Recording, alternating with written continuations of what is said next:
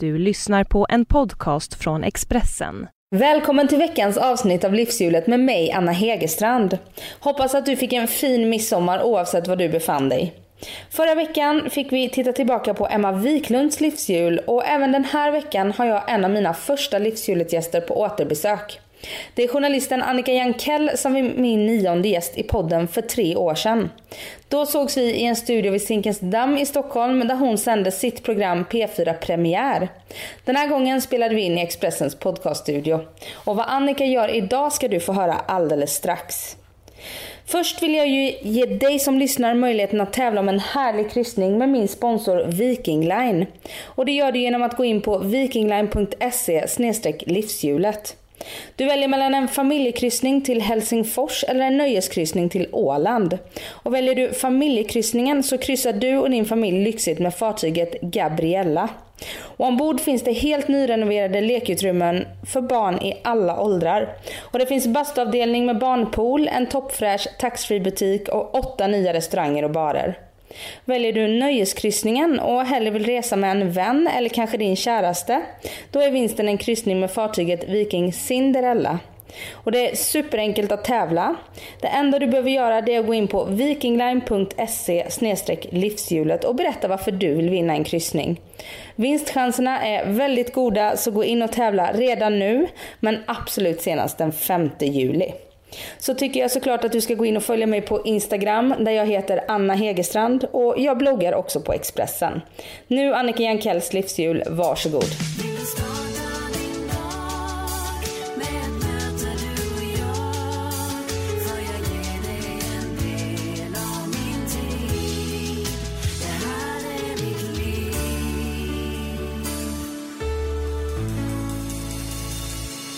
Då är vi igång. Två timmar efter utsatt tid. Äntligen. en timmes försening och sen så en timmes lite catch up från... Först en timmes försening, sen catch up och sen eh, en timme och sen eh, strul med mick. Ja. En kvart mm. eller fem minuter. Men då är vi Ja. På banan. Nu är vi på banan. Och välkommen hit! Tack snälla, vad kul ja. att få komma tillbaka. Mm, jättekul att du ville komma tillbaka. Då... Jag, jag blir bara så rädd för tiden. Jag är liksom så här, herregud, jag var ju här alldeles nyss, så har det gått tre år. Mm. Så tänker man, vad gjorde jag med mitt liv under de här tre åren? Mm. Mellan de här två livshjulen, det har rullat. Snabbt, ja, det har det. Kan man säga. För det är det vi ska prata om nu. Exakt. Vad har hänt? Ja, vad har hänt sen sist? Ja. Vad, vad var det som hände då som gjorde att du förmodligen, eller förmodligen, men att du skrev in på fel tid? Ja men det var nog någon, någon ja just det, jag skrev in i min, ja men du vet som när man, jag, jag är inte en sån som har min, mina grejer, det jag ska göra i mobilen. För då är det antingen så här att jag inte har mina läsbriller på mig. Mm. Eller alltså det blir bökigt eller att jag har lågt batteri. Det är alltid något. Så jag tycker I, I like the old school. Man skriver in i sin agenda. Mm. Och då har jag en sån där som har med tidsangivelser per timme. Och av någon underlig anledning så skrev jag eh, 11.00 där det står 13.00 tryckt i agendan. Lite slarvigt sådär, mm. förmodligen utan läsbriller. Sen liksom så, ja, sen gick jag på det. Då bankade jag in det i huvudet fast jag hade, ja, typiskt mig. Helt Men det blir ju så snabbt. Jag hörde av mig på sms till dig mm. och frågade om inte du ville komma tillbaka och du ja jättebra och vi bokade datum och det gick väldigt smidigt. Mm. Vissa gäster är smidigare att boka in än andra. och det är ju så att det går så himla fort liksom ja. och då är det lätt att det blir fel. Ja, fast jag är ju sån som eh, eh, verkligen inte tycker om mig själv det är inte mitt bästa jag när jag gör en sån här grej, när jag låter någon annan sitta och vänta. Alltså jag, jag verkligen slår hårt på mig själv och jag mår psykiskt dåligt av att har man kommit överens om en sak eh, så, så ska man, så ska man liksom förhålla sig till det. Jag har väldigt mycket respekt för andras tider men däremot så är jag väldigt högt, jag har väldigt högt i tak för om någon annan eh, strular till det med mina tider det, det, är en konstig ekvation. Då kanske en psykolog skulle säga, men lilla gumman, du har låg självkänsla eller något sånt där. Mm. Kanske, jag, jag, vet inte, men, men eh, jag har ofta ganska bra förståelse för när folk ställer in något i sista sekunden eller i sena. Då tänker jag, men gud vad skönt att inte jag. Uh. liksom. Men sen när jag, som idag, jag fick panik när jag såg att du satt och väntade på mig och jag satt i godan ro och höll på med något helt annat. Och tänkte, men gud det är 13. Ja. ja. Men man får inte vara så hård mot sig själv, det kan hända. Mm. Jag berättade precis för dig att jag gjorde samma sak förra veckan mm. mot en annan person. Mm, som du hade bokat in som gäst. Ja och grejen är, för mig så har, det varit, har jag varit precis som dig, att jag slår ganska hårt på mig själv om, om sådana saker händer. Men det har blivit bättre. Ja. Att så här, jag, det, det, är mänskligt. Men det är den där livsläxan som, som man, man, jag kämpar med och jag tror många med mig. Det där att släppa ner axlarna lite, vara lite, liksom, var lite snäll mot sig själv och liksom, det, det, kan hända den bästa. Att man liksom har lite mer den inställningen mot, mot sig själv. Mm. Att man dömer sig hår, så hårt sig själv medan man på något sätt eh, för saker som man, som man har, inte har några problem med om andra gör. Det är konstigt. Mm. Sen finns det ju de som ställer oerhört höga krav på andra. Eh, men inte på sig själva. Men ofta brukar det hänga ihop. För ja. Jag har hög, höga krav på andra och på mig själv. Mm, men okay. har sänkt kraven både på andra och mig själv. Mm. Ja men det är ju det är en bättre ekvation på ett sätt. Ja, den känns mer sund. ja absolut. Men jag strävar efter det här med balans, det är ju det som är hela, eh, hela vad ska jag säga, tricket med livet. Det är ju att, eh, att hitta balans. Det är min stora utmaning. Jag pratar om det hela tiden. Och det är inte så att jag uppfinner hjulet som, som har kommit på det. Det är liksom yin och yang har ju funnits i tusental, eller sen, sen mänskligheten eh, liksom kom. Eh, så har man väl liksom förstått det där att balans är alltid vägen till harmoni. Eh, men det är alltid en utmaning, för mig är det. Och det är ju det den här podcasten handlar om. Att hitta mm. balans i sitt livshjul. Ah, just det. ja. Vilken tur att jag är här. Ja men verkligen. Och då undrar jag vad, eh, för, för det är, jag tror att det är någonting som alla kämpar med. Ja. Att få ihop den här balansen oavsett om man är medveten om det eller inte. Mm. Du är ju verkligen en bit på väg eftersom du är medveten om det. Ja. Men vad är utmaningen för dig? Nej, men jag, alltså, jag, jag kan säga den här våren så har eh, ett väldigt bra för mig, en pr liten prövning kan man säga, eller prövning, men eh, nya insikter. Jag, eh, jag är ambassadör, FN-ambassadör och var i Etiopien på en resa. I Etiopien just nu pågår alltså den värsta torkan på 70 år. Eh, och det här är lite, sker lite kan man säga i skuggan av allt annat elände i världen, Syrien och så vidare. Så att eh, den här svältkatastrofen som pågår där är, den är verkligen akut. Eh, och det här har med liksom väderförhållande, El Niño och allt det här att göra. Eh, men då var jag där i några av de fattigaste, absolut fattigaste provinserna. Och såg fattigdom med nya ögon. Jag menar, jag har rest ganska mycket i mitt liv, sådär, sett fattigdom såklart. Men, men det här var på en annan nivå där ett litet mål mat som FN driver ett projekt som heter Skolmat, där barnen då får en eh, liten mängd mat i skolan och det är ett sätt att få barnen att komma till skolan.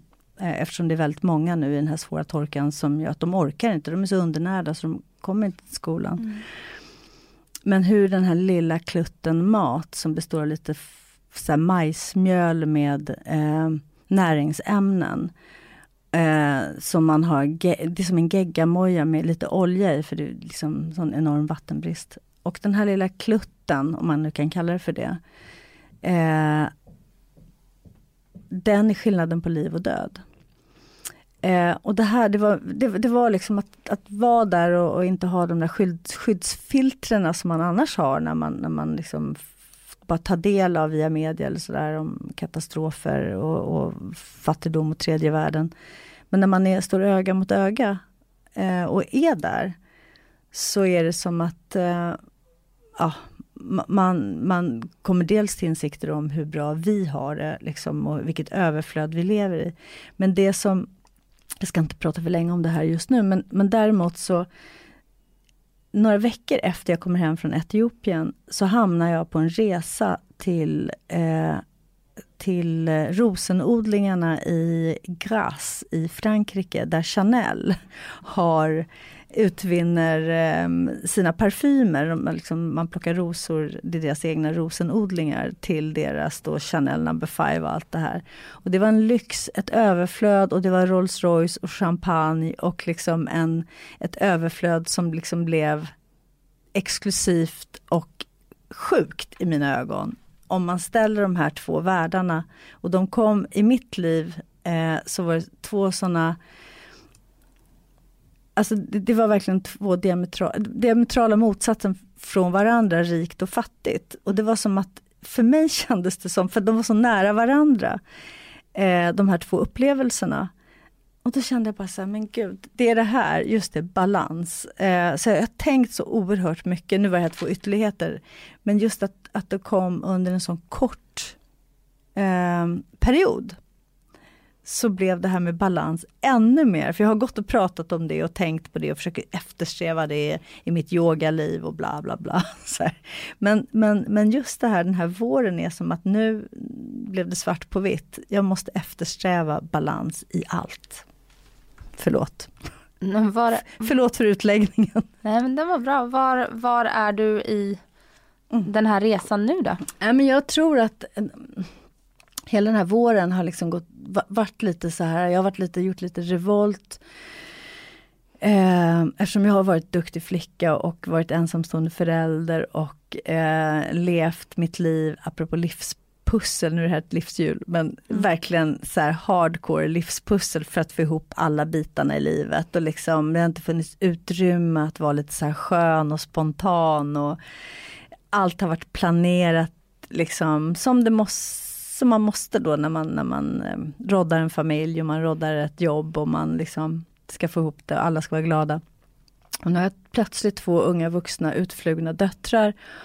Och jag bara kände, nej men nu ska inte jag vara så duktig eh, flicka. Nu ska jag göra liksom jag, jag ska inte tänka karriär nu, nu ska jag tänka utveckla mitt inre på något vis. Så att jag har liksom varit ute och rest jättemycket den här våren.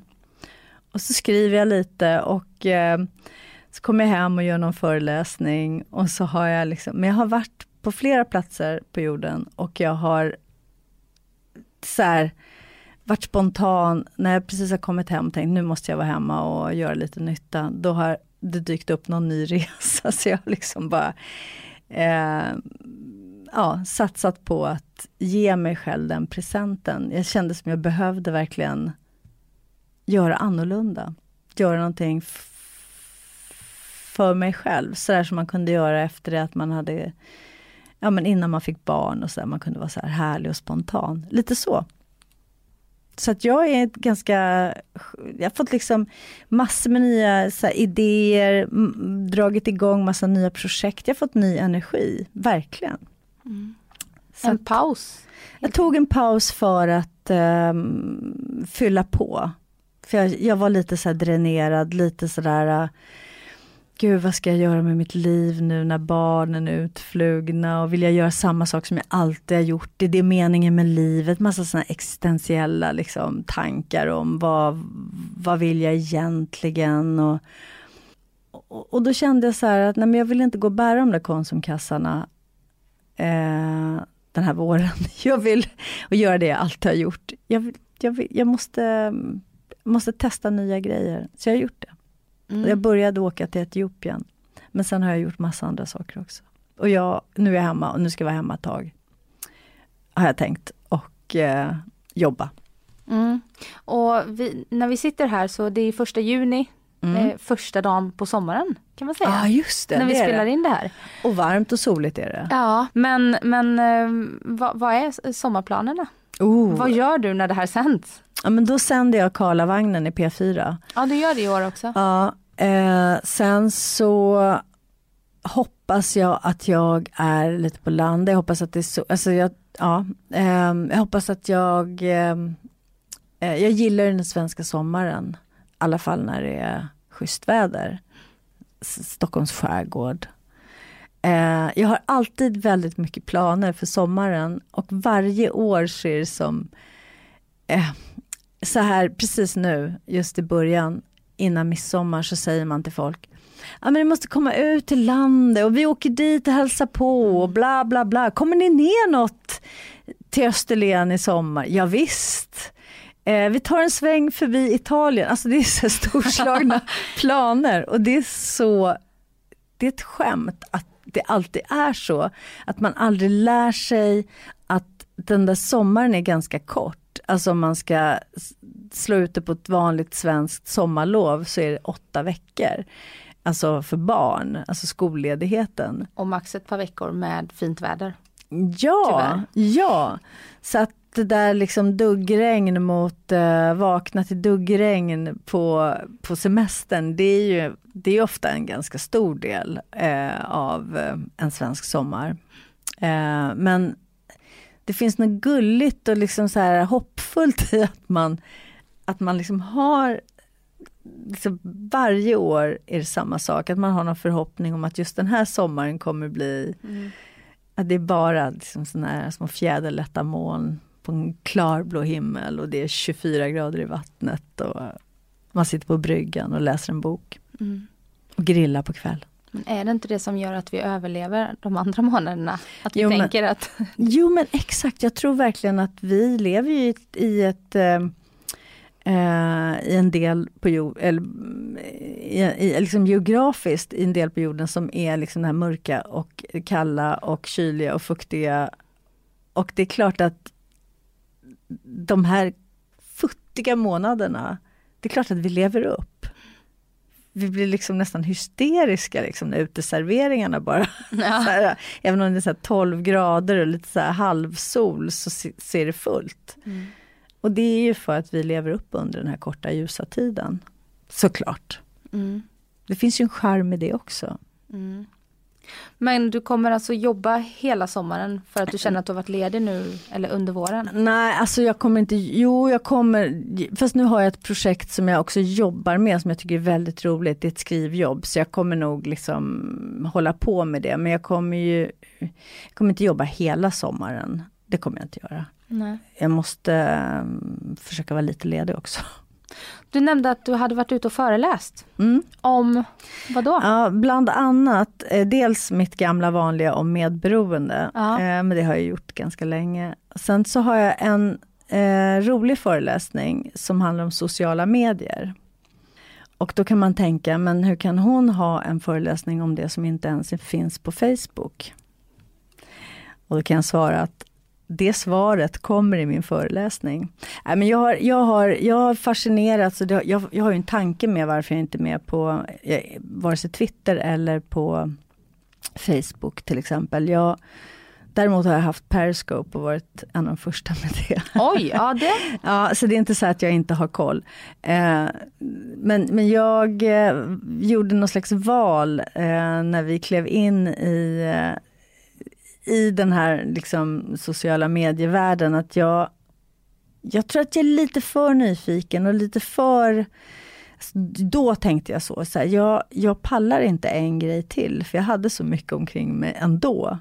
Eh, så att jag valde en annan väg, men det betyder inte att jag inte har koll, eh, eller smygkollar, eller liksom, jag har ett Twitterkonto, jag smygläser ju och jag kan, jag har ett Facebook-konto också, men jag är, inte, jag är inte så aktiv. Men däremot, och det handlar inte om att tycka om eller inte tycka om, för det är som att vara en fisk som simmar i vatten och säga jag gillar inte vatten, eller jag, man måste bara förhålla sig till eh, den värld vi lever i. Eh, men däremot så tycker jag att det är spännande och eh, ifrågasätta lite, eftersom vi är ganska fartblinda och det har gått väldigt fort utvecklingen eh, den kommunikativa utvecklingen. Och då tycker jag det är spännande att så här, lite dra i nödbromsen och eh, ifrågasätta en rad grejer. Så jag har helt enkelt gjort intervjuer med forskare, professorer inom olika eh, ämnesområden, till exempel en, eh, en, en psykolog som forskar på sociala medier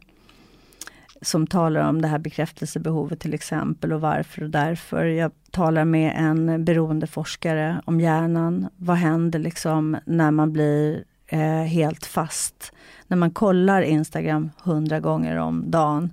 Eh, mm. Eller inte kan låta bli Facebook eller att man får abstinens nästan om man liksom är, inte har täckning. Och då jämställer han det nästan lite så här med kokain. Alltså det, det, det är en beroende, det kan bli eh, i värsta fall, en, en, precis som alla andra beroenden med belöningscentret i hjärnan och så vidare. Jag talar med en professor i lingvistik. Vad händer med språket när vi liksom nästa generation talar om eller vänjer sig vid att tala med förkortningar och man ja, och så vidare. Och vad händer med språket i framtiden? Påverkar det akademiska texter till exempel? Orkar hjärnan läsa långa romaner? Eh, liksom så här, jag tittar på det utifrån en rad olika aspekter. Så det är inte så att det är för eller emot, men det väcker väldigt mycket tankar och det är en väldigt, det är en kul föreläsning. Jag talade med en läkare som forskat också på de nya så här, stresssjukdomarna kopplade till sociala medier. Eh, och så vidare och så vidare. Och det, det är verkligen både, ja, både, både för och nackdelar. Men det är framförallt en föreläsning som handlar om ja, men att väcka att väcka tankar och det blir diskussion efteråt. Det är jättekul. Och var kommer ditt intresse ifrån? Jag är intresserad, jag, alltså mitt största, min största passion i livet är kommunikation. Det är ju så. Eh, och det har det alltid varit. Och jag tycker det är spännande liksom att, eh, att titta lite på hur vi människor, vi är flockdjur som kastar oss över nya saker. Liksom varje generation måste uppfinna sina nya hjul på något vis. Och nu har vi klivit in liksom i en digital ålder där vi liksom full av möjligheter. Men det är som att det är så roligt så vi bara kastar oss över det utan att ifrågasätta mm. eh, riktigt vad vi håller på med. Och man kan fråga sig då varför så många människor går omkring och mår så dåligt. Varför ökar den psykiska ohälsan? Hur hänger saker ihop? Sådana saker. Um, sånt tycker jag är kul och jag tycker det är roligt liksom att uh, så här, jag har alltid intresserat mig för populärpsykologi och sånt. Jag tycker det är kopplat till det här hur vi lever, hur vi beter oss. Mm. Lite så här beteendevetenskapligt. Vad, och du fick ju, på tal om det här med beteende, så fick ju du själv en, en diagnos.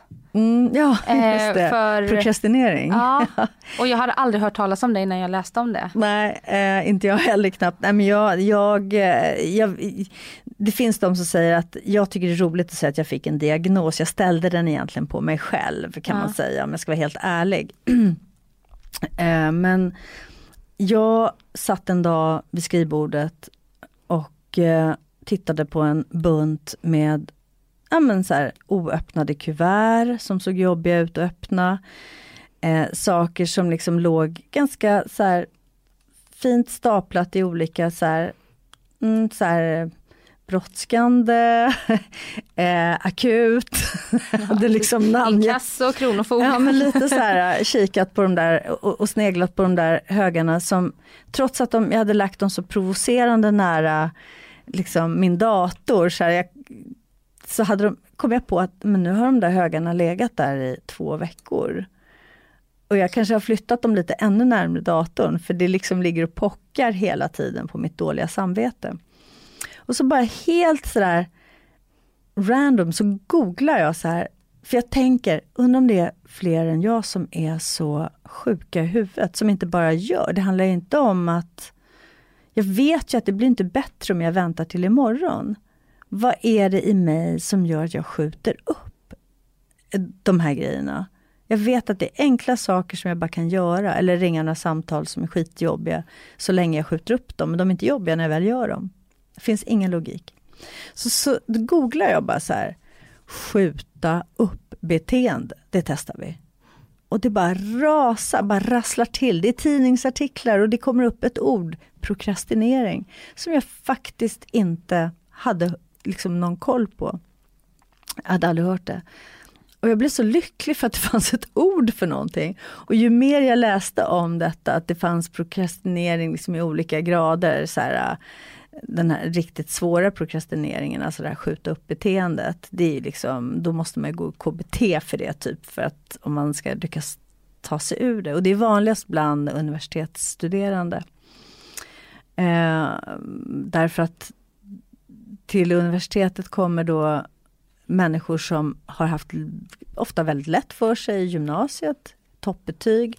Och sen kommer de till eh, universitetet där det är väldigt så här, eg, mycket eget ansvar.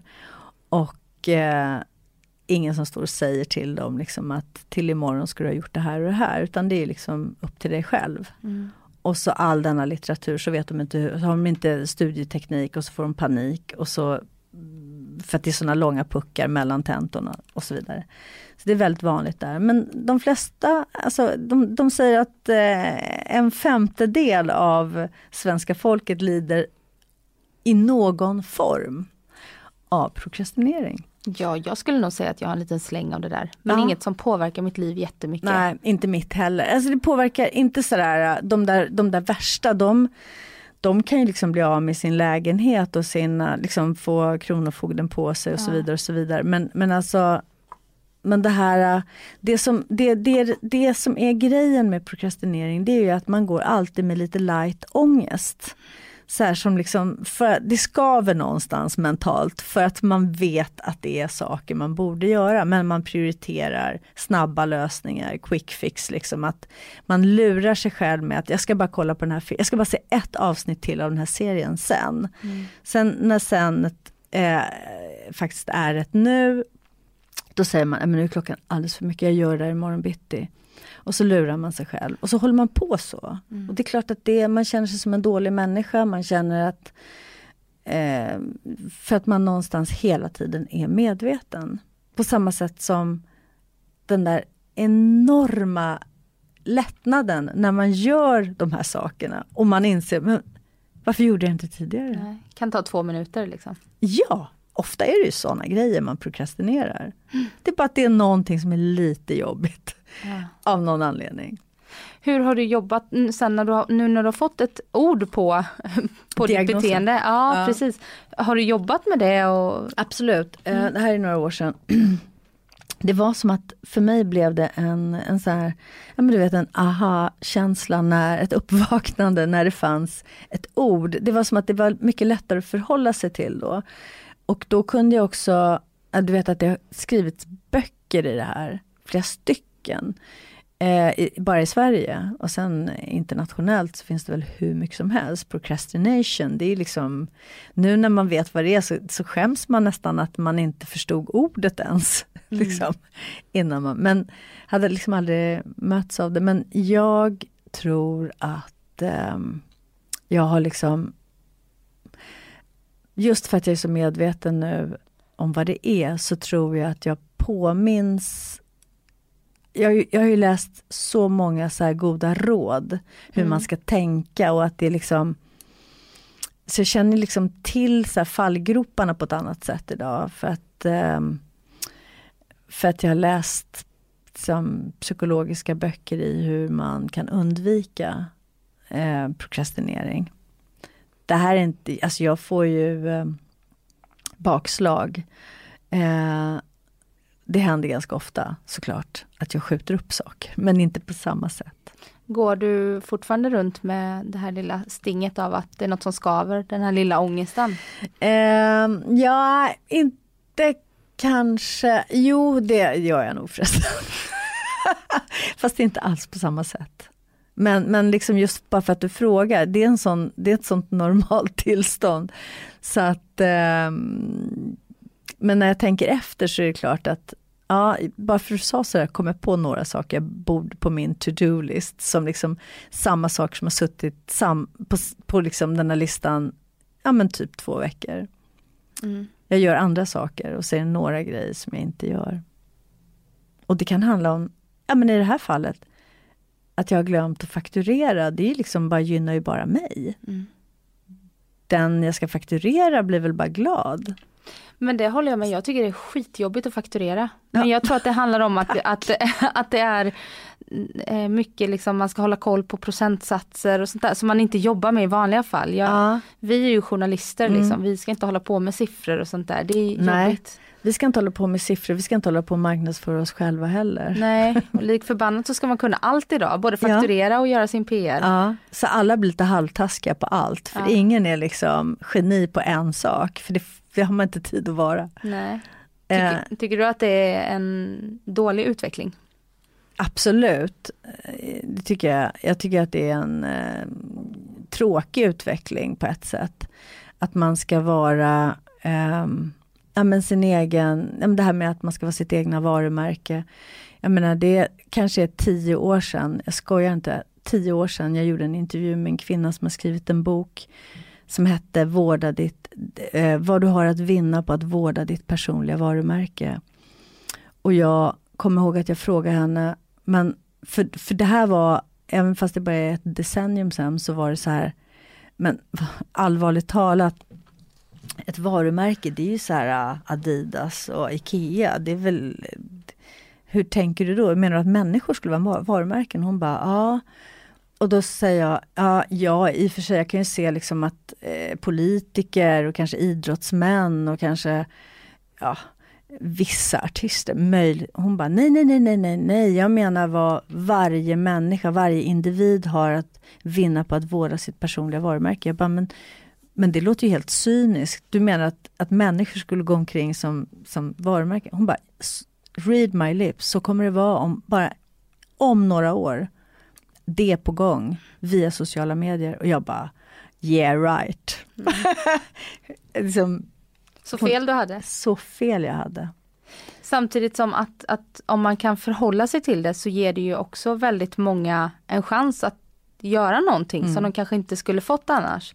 För som när du då blev mm. ett varumärke mm. för 30 år sedan. Mm. Och fast då såg man sig inte som det. Nej, Nej. precis, men, men du eh, då, då var det så otroligt få. Om ja. man tänker bara så här, antalet kända personer ja. i Sverige har ju bara, finns ju hur många som helst. Ja, alla är väl kända? Ja men precis. På något sätt. Ja i, inom sina typ. kretsar. Men, men när du blev känd så var, det ju, var ni ju en liten klick liksom.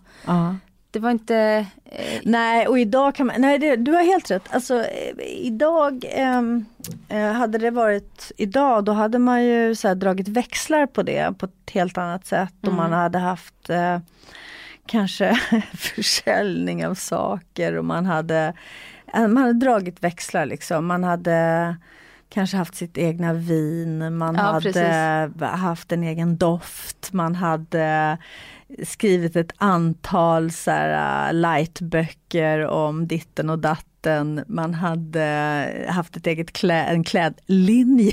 Precis, man får, det fanns, finns ju alla möjligheter i världen så ja. länge du har din egen plattform. Jag vet, jag vet och det där är ju naturligtvis, det, det så är det idag och det, och det, det är liksom det, är ju, det handlar bara om pengar och det kan göra mig mm. ledsen. Och nu kanske jag låter som en gammal bakåtsträvande tant. Eh, vilket jag absolut inte vill vara eftersom jag är en modern, eh, mogen kvinna. Nej, men alltså fatta vad jag menar. Det finns någonting eh, så cyniskt. Eh, och speciellt när man har varit i Etiopien så blir man ännu mer så här, mm. men vad håller vi på med?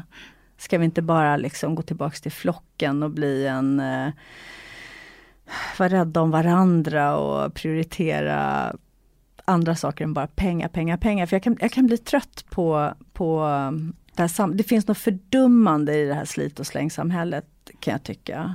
Det är, liksom, det är så ytligt ibland så att jag vill kräkas lite på att det är så. Och det finns en fartblindhet i det här som jag liksom faktiskt ogillar.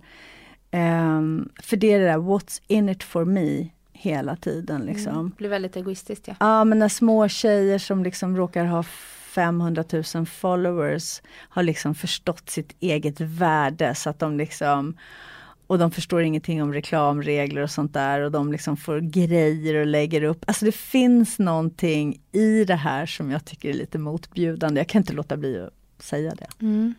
Och du har ju... Och så är jag lite avundsjuk. Men du har ju två döttrar som är i den här åldern som är väldigt receptiva ja, för det. Ja, eh, den ena är 24, är din äldsta dotter. Aha. Ja, hon är 24. Eh, mm, och eh, Happy. Happy är 22. Ja, precis. Ja. Och jag var inne och kollade för att eh, jag, föl, jag tror jag, nej jag följde Happy ett tag på Instagram. Mm, mm. Sen så eh, rensade jag ner alla mina Instagram-följare till noll. Mm, för att ja. jag fick sån panik av att matas med andras liv hela tiden. Bra. Nu är de uppe på 17 igen men det är mm. familj och nära vänner. Bra. Eh, men, men Happy har ju ganska många följare på mm. Instagram medans Flisan, är... Flisan har valt att vara dold. Mm. Ja, hon har en oerhört hög integritet. Ja, hon har det. Mm. Hon syns ibland på sin systers eh, konto. Mm. Det är väl typ det. Mm. Ja, nej men hon är, alltså samtidigt ska man det är kanske lite kluvet. Eh, och nu ska inte jag tala för henne varför och därför, men där man kan, jag får ju den, eller jag får den frågan, men det är klart att vi kan prata vid middagsbordet så här om att den ena har en öppen Insta och den andra mm. har en stängd. Och Flisan framförallt, hon får ju då hela tiden kommentar, det är liksom tyckare som tycker då att eftersom hon är skådespelare och det går jättebra för henne i, sitt, i, i jobbet och, och, och sådär och det händer grejer. Eh, men du borde ha, kommer tyckarna och liksom vissa menar att det, det, är viktigt för dig att du har en öppen, du måste öppna upp för hon har ju liksom flera, flera, flera tusen frågor. Ja, folk som frågar. Ja, hur mycket som helst.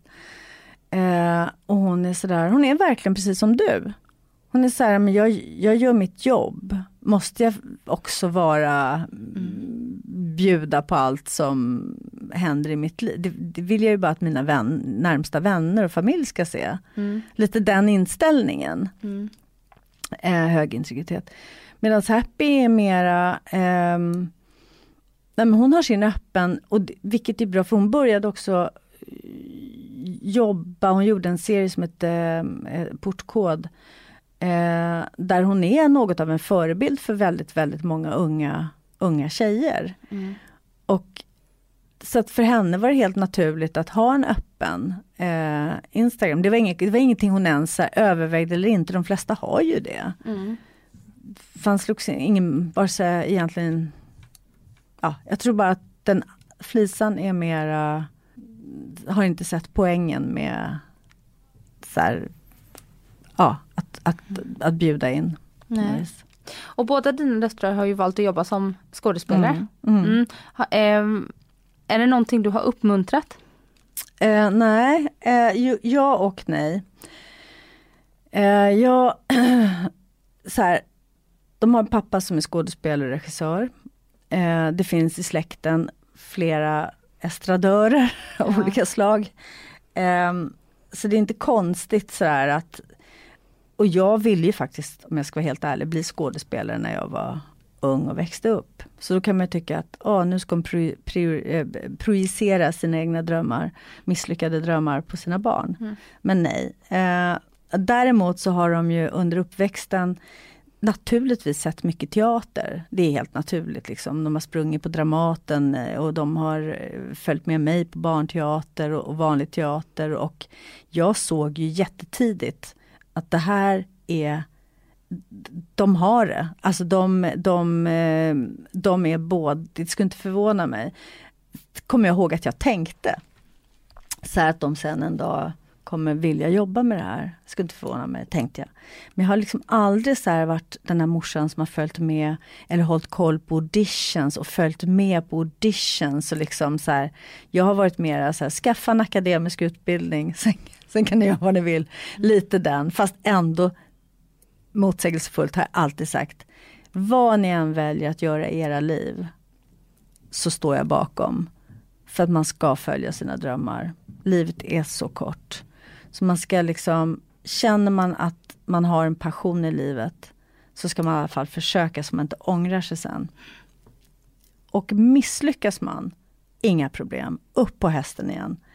Det finns inget som heter misslyckande. Där har jag varit väldigt så här och det hade inte spelat någon roll om de hade jobbat som liksom valt att bli frisörer eller bagare eller läkare. Det hade jag sagt ändå. Det har varit min enda så här mission att, som förälder att liksom kom ihåg att omfamna era misslyckanden. Det är liksom mitt mantra till dem. Eh, för det är det man lär sig av. Medan jag själv, när jag var i den ålder de är nu, då hade jag en, en tro att om jag sökte scenskolan och misslyckades, då var mitt liv över. För det var så skört och det fanns en sån hemlig längtan. Så att jag valde den säkra vägen, det vill säga jag sket i att söka scenskolan med risk att misslyckas. Så istället för att ta den risken så struntade jag i det helt. Hur, ah, förlåt. Nej men det kanske är det dummaste. Liksom, jag, det är inte så att jag är bitter för det eller ångrar det överhuvudtaget. Jag, ja, inte alls, men däremot så har jag sett, och det är liksom någonting som är fantastiskt med dagens generation och liksom folk står och sjunger Idol och bara blir ratade inför en jury direktsändning. Jag menar... Och typ halva svenska folket. Ja, exakt. Och var bara, vilket mod att stå där. Tänker jag vågade inte ens gå och söka scenskolan.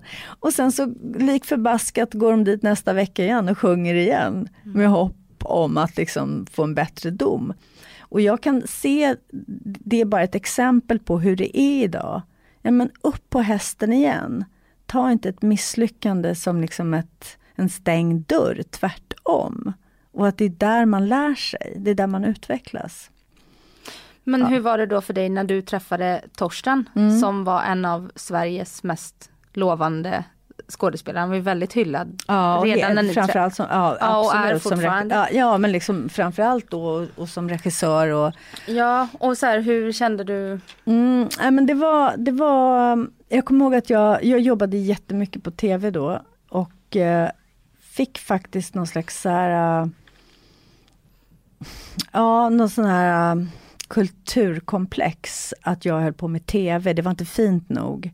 Nej, och det han var, var, på Dramaten då? Han var på Dramaten och han var liksom Bergmans arvtagare i folkmun liksom och de hade en symbios. Eh, han gjorde flera huvudroller i hans uppsättningar och det, det, var liksom innan kraschen mellan dem. Men det här var i den perioden och Torsten fick fina priser och var liksom så här och jag kände så här, här kommer jag att jobba på TV4 och eh, med underhållning. Mm. att, eh, och det kan jag ju också se tillbaks, gud vad omogen jag var som tänkte så och inte var stolt över mig själv. Men det hade väl med någon slags dålig, dålig självkänsla att göra tror jag. Um, uh, så att jag, det var då jag hoppade av TV och jobbade under några år med tidning, i tidningsvärlden. Och, Um, jobbade som redaktör för QP och startade tidningen Föräldrar och barns gravid och såna här grejer. Så att jag uh, kände att jag ville inte synas, jag ville bli seriös och sådär som om jag inte var det. Jag var seriös fast seriös Verkligen. i mitt jobb som uh, ja, journalist och programledare. Men jag, då, då kände jag någon slags eh, konkurrens eller någon slags så här, att det var inte fint nog att jobba på TV. Nej. Tog du, kunde du prata med honom om det eller behöll du det för dig själv? Nej, det behöll jag nog för mig själv. Eh, tror jag mm. att jag gjorde. Sen vände jag väl det där mot när jag började genomskåda den branschen. Ja. Så kultureliten, nej. Vänta nu dansar Dramatenstjärnorna i Let's Dance. Det, det var exakt det jag tänkte, vad konstigt att du sa, jag skulle säga det. Nej men ja. alltså jag, ganska snabbt så så liksom började jag jobba med tv igen och började liksom så här, då gjorde jag i och för sig en, en lång serie med kulturintervjuer, så här, en föregångare till Nyhetsmorgon lördag, mm. så lördagmorgnar TV4 och hade nästan hela Dramatenhuset, så här, en timmes intervjuer. Men, men eh, då började jag känna mig rakryggad, jag hade blivit morsa och jag var liksom inte Ja, men det var det också som hände när jag blev mamma. Så här, då, då var det som att alla bitar föll på plats för min del när det gäller det här med låg självkänsla eller självförtroende som liksom pendlar utifrån vad man gör och allt det här. Att jag, att jag, det blev inte så viktigt och jag kunde garva åt mig själv lite mer så här att eh, att liksom, det, fanns, det fanns någonting som var så mycket viktigare än vad jag gjorde eller vad jag presterade så att jag blev mycket mer avslappnad då. Ja, plus att eh, eh, det man har läst, vi har aldrig pratat om det du och jag, men så har, har ju du dragit ett otroligt lass när dina mm. döttrar var små. Ja.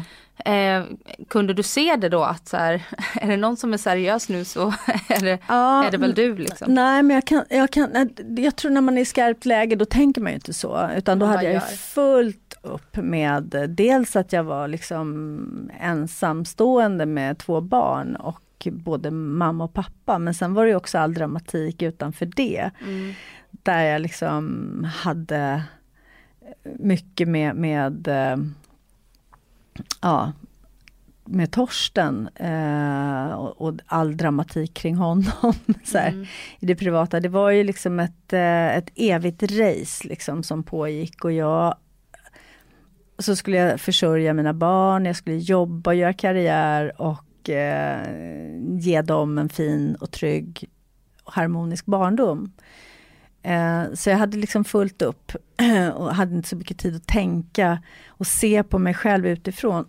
det har man inte liksom när man är mitt i. Men när man sen steppar några steg åt sidan och idag till exempel när jag tittar tillbaka, då kan jag liksom klappa mig lite på huvudet och tycka att men oj vad, vad, vad, jag, vad duktig jag var. Ja.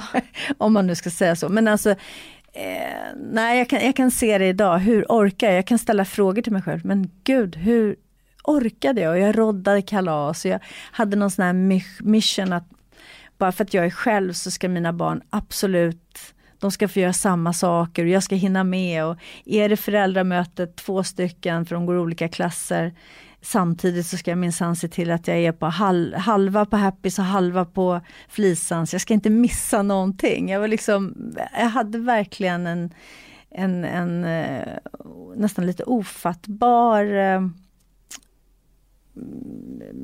inställning att mm. det här ska gå bra. Och det gjorde det ju. Det var inte så att jag blev dränerad eller var utbränd eller någonting. Det gick bra men nu när jag så här, 20 år senare tittar tillbaks på den här tiden så kan jag liksom inte riktigt förstå att, jag, att det funkade. Nej. Att det gick. Jag tänker ju på det själv nu när man står inför ja. det här stora ansvaret. Och ändå har en väldigt närvarande pappa med ja. i, i bilden. Eh, vi ska ju verkligen dela lika mm. och sådär. Och han jobbar i Finland nu idag till imorgon. Mm.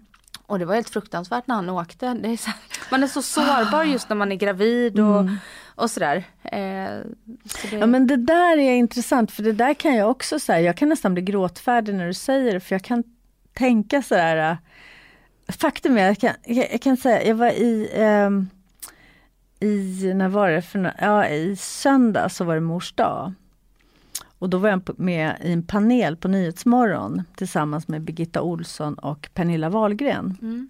Eh, var Tilde som var programledare och vi skulle prata om mammarollen och dagen innan jag skulle dit så ringer de från, eller messar från redaktionen och bara Åh, vi vill ha lite bilder på er tre.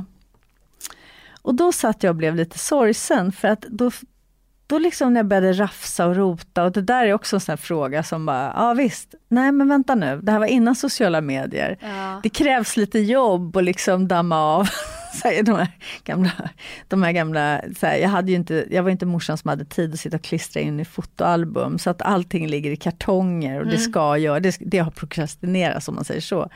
Så jag fick verkligen så här, leta, så började jag inse, men gud, tycka lite synd om mig själv, den här den här liksom rollen som morsa och farsa, den innebar ju att det var ingen som tog kort på mig. Jag har ju en miljard, mm. driljard bilder på mina barn.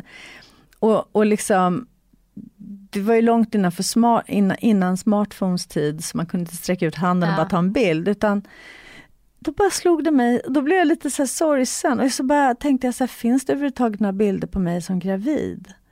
Och så hittade jag liksom, jag hittade några få bilder som Torsten styvfar tog när vi var ute på någon promenad dagarna innan jag eh, födde mitt... Det, det, är liksom allt av min mage. Och happy-magen finns inte ens några bilder på. Och det slog mig, då blev jag lite så sorgsen. Och att det inte så finns så många naturliga bilder. Det är klart uppradade bilder på familjefester liksom så som någon mm. mormor eller farmor har tagit. Finns någonstans men inte hemma hos mig. Men just det där äh, naturliga vardagsbilder på oss tre. Nej. Trojkan. Nej, för de tog du. De tog ju jag. Och då blev jag lite så här, äh, hur hade hon det egentligen den där lilla mamman? Bara, ja. Mm. Men jag lyssnade, eh, för jag lyssnade en del på, på din podcast som du hade med, med Samantha. din ja, mm. kompis Samantha. Och då gästade ju Torsten, eh, det är nog ett och ett halvt år sedan eller ja, sådär. Det och det var ett väldigt fint samtal. Mm. Lättsamt och fint och han sjöng sin nya låt. Just som var väldigt stark. Mm. Till eh, flickorna från upp på Upplandsgatan 71 från Fiaskot mittemot, hette den. Ja, och så fick man hela historien. Mm. Um, men hur är er relation idag? Nej men den är bra tycker jag. Alltså bra på det där sättet som är Annika och Torsten bra. Alltså det är lite svårt att jämföra men, men det är inte så att vi umgås och hänger så ofta, men när vi gör det. Men det är lite grejen med Torsten som jag i alla fall eh, alltid har känt att han har, eh, han är en sån här person du vet som med vissa människor är det så att man behöver bara, man catchar upp även om det gått fem år. Mm så är det som att det inte har gått någon tid emellan. Det kanske handlar om att man känner varandra, man har någon sån här själarnas gemenskap på något vis. Så att man kan bara, nu är det inte så att det går fem år mellan våra, när vi ses eller pratar, men däremot så är det aldrig... Det är som att vi har en sån där uh, omedelbar eh, connection. Mm. Sen kan den vara väldigt arg, den kan vara väldigt glad, den kan vara väldigt skojig. Det är liksom en humörsfråga skulle jag säga. Eh, men den är väldigt eh, mm, närvarande eh, och omedelbar, ska jag säga. Så, att, så vi hörs ibland och nu när barnen är stora så är det klart att det blir inte så här, att vi har, han kommer på barnkalasen. Det är inte riktigt så här, det, det är som att, jag skulle säga att den är bra. Mm. Den är... Känner du att du är klar med, för jag kan tänka att det har funnits ilska och besvikelse och sådär. Är du klar med den när du träffar honom? Ja, men jag tror att jag alltid har varit, jag tror att det har varit min överlevnadsgrej. För det där vet jag att många har undrat väldigt mycket över. Eh, och försökt nästan så här uh, terapeutiskt mm. så här, gräva i, men du måste ju vara otroligt bitter ändå någonstans. Jag så måste ingenting. Nej, exakt. Och det är nog mitt sätt överhuvudtaget eh, som jag är, som jag funkar. Jag, jag tror att en av mina fördelar är att jag är ganska bra på att försonas med saker och gå vidare. Och att välja, för det är någonstans ett val vi har, hur vi ska se på saker. Om jag väljer att ställa honom framför mig hela tiden och liksom skylla och älta och förgräma mig. Istället för att välja att se att han är mera ett offer för omständigheter. I hans fall ett tablettmissbruk. Eh, och då väljer jag att tycka att det är väldigt sorgligt och väldigt smärtsamt. Men det, sånt får konsekvenser. Men det ska inte hindra mitt och barnens liv. Vi ska ha ett bra liv. Eh, så har liksom min inställning varit och ingen blir gladare än jag om han mår bra. Sen är det så med alla som missbrukar. Alla som har, eh, är anhöriga på något sätt till någon som missbrukar något. Eh, det är svårt. Det är skitjobbigt.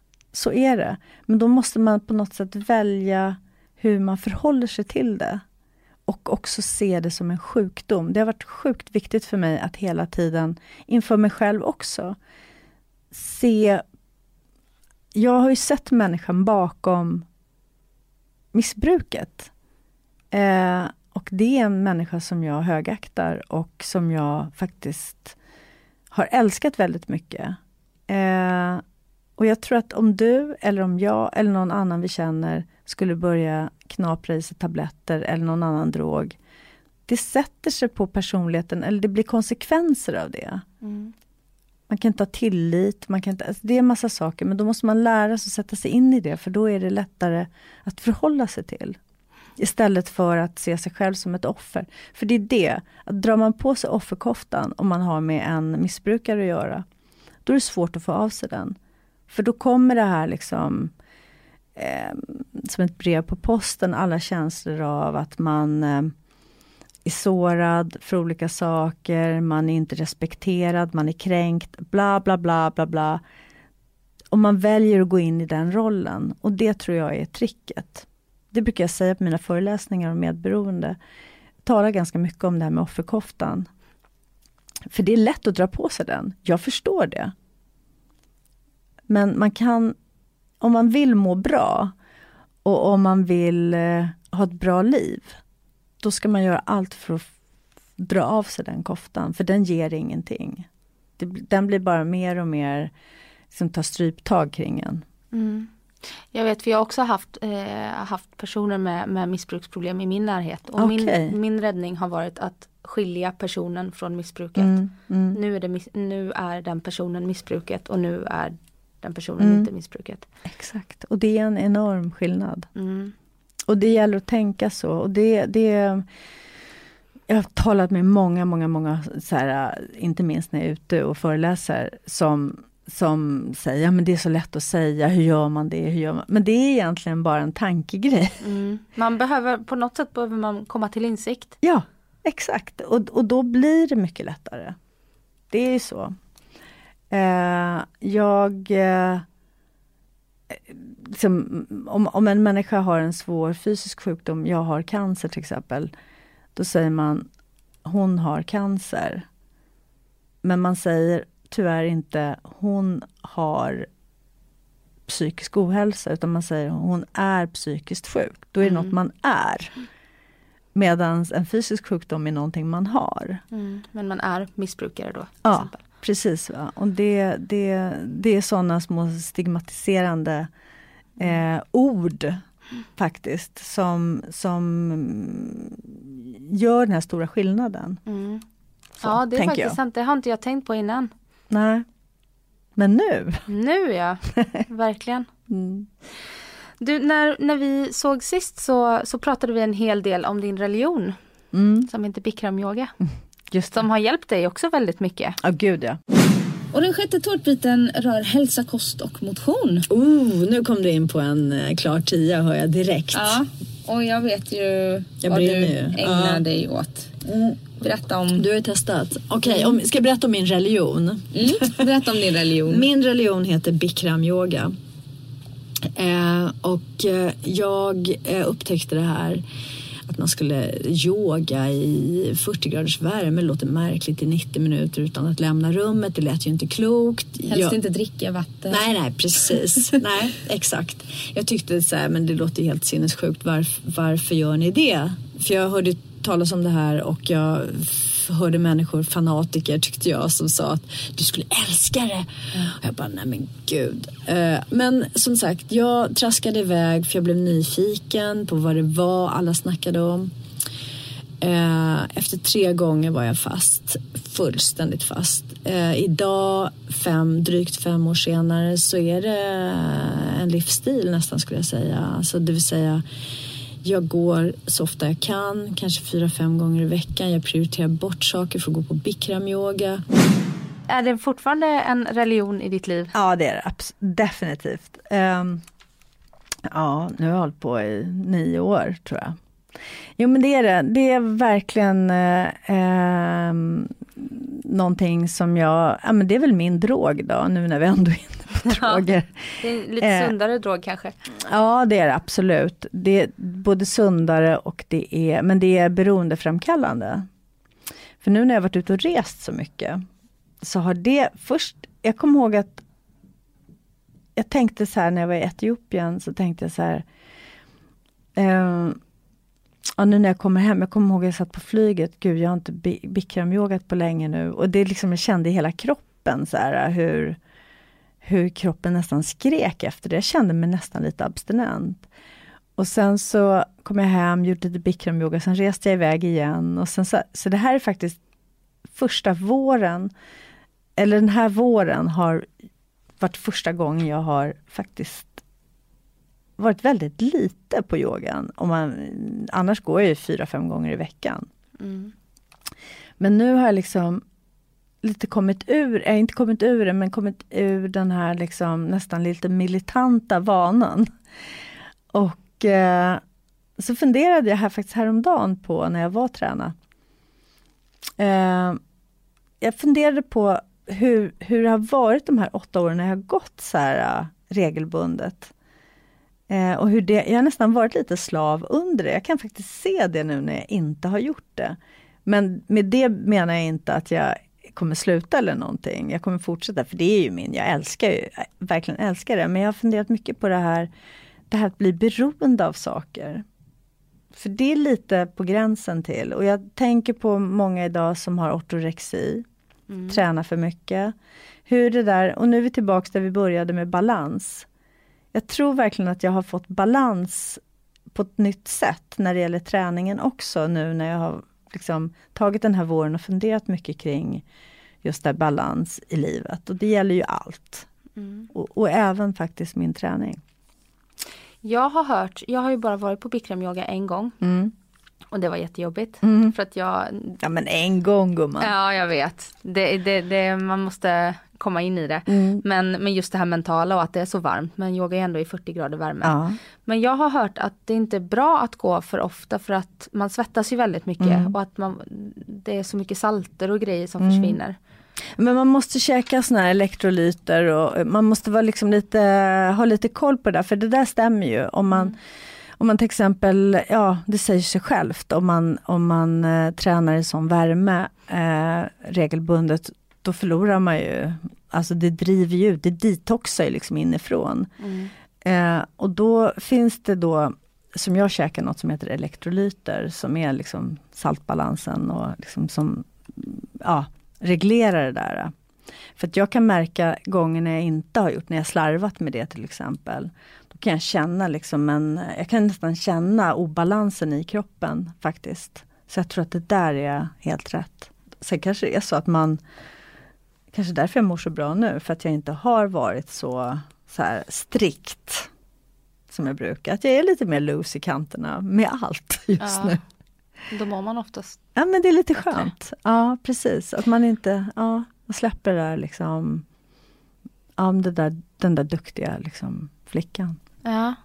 Och när det kommer till, um, till ålder. Mm. Sist vi sågs höll du på att skriva en bok. Mm. Ja. Age eller Ages. ja, den heter fortfarande Age. Nej Ja. inte Aging, absolut inte. Nej, Nej, nej, men, nej, den heter Age. Och du sa att ja, den här sommaren, alltså sommaren 2013, får utvisa lite hur det, Mm. vi får se hur det går med boken. Och jag hjälper svenskarna genom att jag håller på att skriva en bok som heter Age. Aha. Om bland annat det här. Fick du en liten nyhet Ja, verkligen. i en podcast? Ja, den tackar vi för. Du hjälper apropå, apropå ålder. När släpps den boken då? Ja du, eh, det, eh, det får den här sommaren utvisa. Den ska vara klar egentligen i sommar. Den är under produktion. Men är den här boken lite terapi för dig också att skriva? Nej, för den handlar inte om krisen. Den handlar mer om eh, kultur, liksom hur vi ser på ålder, olika Faktabaserad. kulturer. Det handlar om kriserna. Handlar om, det är mycket roliga intervjuer med människor i, som har olika förhållanden till sin ålder. Det är dels det här mer forskningsmässigt om olika åldrar och vad som händer. Så att det är en sån där Eh, det, det är ganska, den är ganska rolig, både rolig men också faktabaserad och den vänder upp och ner lite på, på det här liksom eh, laddade eh, med kul. ålder. Ja, den mm, boken, och nu hoppas jag att Caroline Rosmark, eh, en av Sveriges bästa fotografer, lyssnar på det här. för, att, för att det här är vårt, det har blivit vårt gemensamma projekt. Det var det inte då när vi, när vi sågs. Nej, då var det någon professor som du hade pratat med. Nej men han är med i boken. Alltså, Ah, okej. Mm. nej, men hon är, hon, hon, alltså vi, Caroline och jag har gjort tidningen Coupé i typ tio år. Mm. Hon har gjort alla våra omslag. Fantastiskt duktig. Och så hade vi ett möte om en annan grej och sen så började jag prata om den här boken och hon gick igång och så bara Du ska göra bilderna, det här är ett gemensamt projekt. För vi fick Plötsligt så utvecklades den till Ja, den tog ett steg upp till någonting annat, inte, inte, något annat, inte innehållet men liksom att det skulle bli eh, med hennes bilder, skulle förstärka så mycket av mina texter. Och eh, ja, så det är vårt projekt. Men hon har haft väldigt mycket och jag har haft mycket. Så, så att nu, nu ska den, nu, ja. Den lever fortfarande. Den, ja, den, att I den gör. Ja, ja. Ja. Den, ja. Och vi pratade ju också om, jag råkade ju säga att du var född 1951. sist- ja, just det. Ja, just det Men det är 1961. Och du är så här, jag har ju superåldersnoja, det där var inte bra för mig. nej, Du är 51 år gammal Mm, och född eh, 28 december 1951.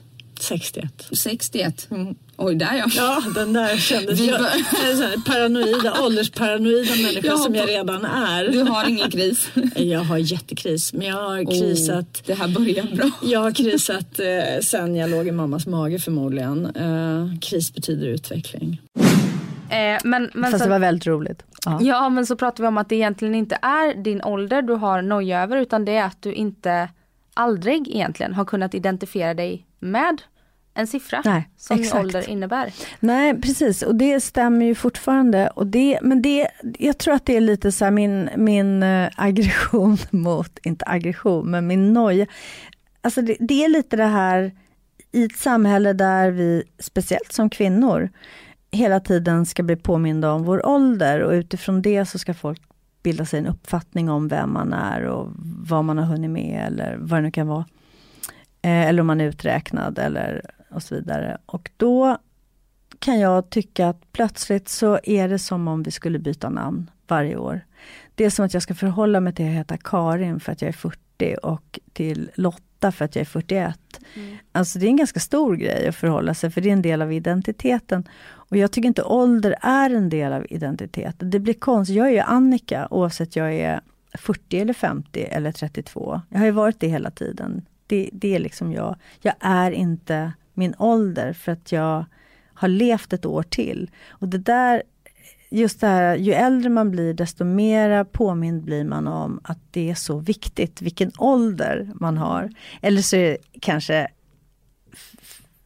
i enkelhetens namn så att man blir mer nojig för att man vet att livet är, man blir mer påmind om att livet är förgängligt och väldigt begränsat och man vill hinna med så mycket. Eller att man känner sig uträknad liksom, det kan ju vara en kombination, eller rädslan att bli uträknad, det kan vara en kombination av allt det där. Mm. Jag tycker det är härligt att leva och jag vill inte liksom bli påmind. Men samtidigt så kan jag säga, speciellt tror jag nu när jag har två barn som är myndiga och unga och vuxna och har liksom flugit ut och klarar sig själv. Det är inte så att man är över någon mållinje, yes! Så här. Men det är en ny fas. Det är en ny fas och jag kan känna lite så här, jag tror att det var hon Bodil Jönsson, professorn, som sa så klokt om ålder att för ibland kan man känna det att man har barnet i sig eller att man kan liksom plötsligt få en fnitterattack och man plötsligt förnimmar den med tonåren när man fick såna här eh, förbjudna fnitterattacker på lektionerna. Alltså, mm. så här, man kan känna att man har det där tonåringen i sig eller man kan känna att man har den där eh, ja, liksom, tider man har liksom levt sig igenom, man har kvar dem. Och då sa hon någonting om att, att hon såg eh, livet eh, som ett träd, att man, för varje år samlar vi på oss en ny årsring. För träden gör ju det. Mm. Eh, och du vet, man kan räkna hur många ringar. Och så. Hur många år trädet är. Ja. Och för varje årsring, det enda som har hänt är att man har samlat på sig massa erfarenhet. Men det betyder inte att de där andra ringarna inte är kvar. och att det är därför man så lätt kan sådär, äh, i olika kontexter eh, minnas eller plocka fram den där femåringen i sig eller den där tonåringen eller den där truliga 30-årskrisaren. Alltså vad det nu är. Att, att man har med sig alla åldrarna. Och tittar man på livet lite så, jag försöker göra det lite, så, så blir det lite så här, ja det blir lite, vad ska jag säga, då ser man på ålder på ett annat sätt. Mm. Än det där att det är så här, Ulla 41. Man kanske ska säga att man har 33 år då, som i mitt fall, istället för att jag är 33 år. Mm. För jag har ju också fem år och sex mm. år och sju år. Ja. ja, precis. Du har 33 livserfarna år. Mm. och det är så här, egentligen är det bara hur man... Men det, det är mer det här som jag har stört mig på. Det är just det där att, ja det är väl det där är. Som att det är en del av min identitet. Mm. Men jag är så mycket mer än det. Och jag vill inte så jämföra mig med alla andra i min ålder. För då blir jag deprimerad. Nej men så här, vissa är mycket yngre än vad jag är, andra är mycket, mycket äldre. Om man nu ska liksom bunta ihop alla vi som är födda 61 och så utgå från att vi är samma person. Hur låter det? Det blir helt sjukt. Nej. Tror du att det är därför lite undermedvetet som du har valt att leva ihop med en man som är yngre än dig? Nej, absolut inte. Alltså, han, eh, ja han är ju 14 år yngre än vad jag är. Men, eh, nej men vårt möte hade inte ett skit med ålder att göra faktiskt. Eh, han, eh, han är en tusenårig själ säkert och jag är kanske 900 år. Nej, men jag har liksom, han är en jämlike. Jag har inte... När vi träffades så... Och jag fick reda på att han var 14 år yngre än mig. Och jag ljög väl lite om min ålder. Tror ja, jag. du gjorde det? Ja, det gjorde jag nog. Jag drog av några år, men det är också så helt meningslöst att säga till någon. Alltså det är så här, det, det, är bara, det, är, det är bara någon sån här konstig fåfänga tror jag. Vet att jag har varit ihop med en kille som ljög om sin ålder? Nej. Jo, två år och det fick jag reda på efter Alltså han sa att han var två år yngre. Han var, han var två år yngre än mig och sa att han var lika gammal som mig. Jaha, så han ljög uppåt? Ja, och, ja för han ville vara lika gammal. Ja. Och sen fick jag reda på det efter vi hade gjort slut. Jättekonstigt. Frågade du honom? Eh, ja, jag ifrågasatte det då. Men jag tyckte så synd om honom också för det är pinsamt. Ja, det är det. Ja, och så tänkte jag så här, kunde han inte dra till med fem år då så jag hade mm. trott att han var tre år äldre för det var ju viktigt då när man var lite yngre så här, att ha en mm. äldre kille. Liksom. Ja, men såklart. Varför drog han inte till? Men ja. så, så tänker jag också så här, om jag nu ändå ska ljuga om min ålder. Eh, på en av de här resorna nu jag gjorde i våras så var jag i eh, Budapest. Och så träffade jag lite folk och så var det en snubbe som, jag menar han Alltså han sa ju förmodligen, han drog av massor med år när, när jag så här barnsligt sa, när han, frågan kom upp. Ja men hur gammal är du? Han sa det inte så här, eh, han sa det liksom för att han hade någon, ändå någon slags poäng med att fråga. Jag tror vi pratar barn eller något sånt, men ändå. Alltså säger jag tonårsaktigt och idiotiskt gissa. Och det är det dummaste man kan säga till någon. För då sätter man en människa i att, en ljugsituation. Ja, då måste han ju säga mycket, mycket yngre ja, ja, ja, ja. Så han sa ju något sjukt smickrande. Eh, och så ska jag säga då min riktiga ålder, fast jag sa inte ens min riktiga. Jag, alltså han sa något sånt här 38, bara för att. Och jag bara, mm, ja, men det var så jävla töntigt. Eh, och jag säger då för att inte göra honom besviken samtidigt som jag vet att han ljuger, så det är liksom en sån bisarr situation. Mm. Och då säger jag så här, no, då säger jag så här, no, no, jag är 45, säger jag. Jätteljug. Och då säger han, nej. Det blev så här, jag bara, men vad, vad är det här för löjlig, liksom, mm. Spela roll. Spel, ja, vilket spel för gallerierna och spela roll. Um, för att han var tvungen att då liksom spela ytterligare för att jag, mm. äh, ja det blev så tokigt. Men eh, vad vill jag säga med detta? Jo men, men liksom, jo just det, så här. Hon som satt bredvid mig som visste att jag ljög, en kompis, hon bara, men varför sa du att du var 45? jag bara, nej jag vet inte, jag, jag, jag, jag, det, jag kan inte svara på det. Så började vi prata om det här och då berättade jag just att jag hade ljugit lite om min ålder för min kille första gången vi sågs, då visste inte jag att vi skulle liksom åtta år senare ha en djup relation. Eh, då, då, då berättade jag så här, hon bara, hur mycket drog du av då? Jag bara, ja men kanske två år. Och hon bara, men alltså om du ändå ska ljuga om din ålder, varför drog du inte av tio år? Ja. Liksom, vad, vad är poängen med, tror du att han bryr sig? liksom, jag bara, nej men jag vet inte. Det, det är någon konstig mm. grej. Så jag, jag har ju uppenbarligen, som du hör, ja, det är något lite komplext där ja. ja. och Flisan och Happy, mina barn, de tycker att jag är störd. När, när vi pratar om sånt här. De tycker jag, men gud, du är ju jätteung för din ålder. Mm. Tycker de. Ja, och jag kan säga, jag menar, vi har ändå haft några samtal som har pågått i ett par timmar åt ja. gången. Och jag, jag, tänker inte, nu är det väl att man är i samma bransch och sådär, då mm. tänker man inte att så här, ja men hon är 20 år äldre och den är, för jag umgås ju med folk som är 10 år yngre i min bransch. Ja. Men skulle man liksom så här privat så här, att någon, ja kompis presenterar sin flickvän och sa tioåringen, oj vad ung. Ja. Men bara, allt ja, handlar ju om i sitt sammanhang också. Allt är sammanhang och det, det, är verkligen sant och jag gillar det. Att, eh, det gillar jag med eh, mitt jobb också, just det här att jag har så många kompisar som är 20-25 som är min, mina barns ålder som jag jobbar med. Och sådana som faktiskt är mycket äldre, att man får eh, den här dynamiken i olika åldrar och att det inte spelar någon roll.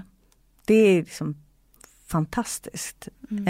Eh, och det blir också att det känns som man är lite ålderslös. Mm. Faktiskt. Det, det, det är skönt. Ja, jag tror mm. det är bra att inte tänka på det, att inte sträva efter att Nej. Eh, Nej men exakt, jag tror inte heller det. Jag ska sluta nu. Mm. Mm. Inte placera in oss i fack som vi i. Sverige vill göra hela Nej. tiden. Nej, precis. Och med de orden så ska vi faktiskt avsluta här. Oh, vad tråkigt. Ja, jättetråkigt.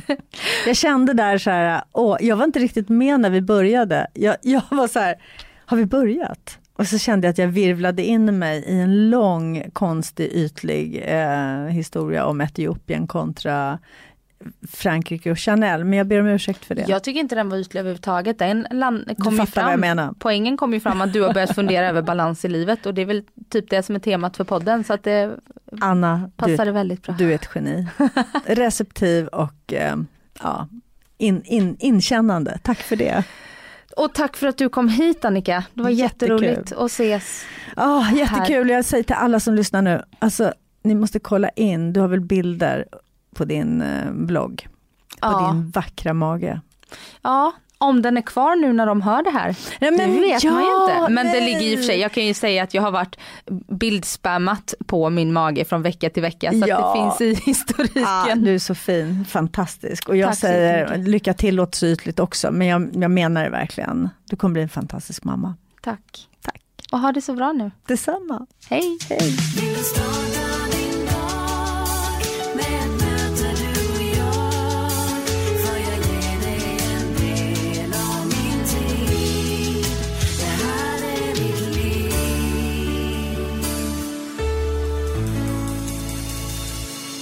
Du har lyssnat på en podcast från Expressen.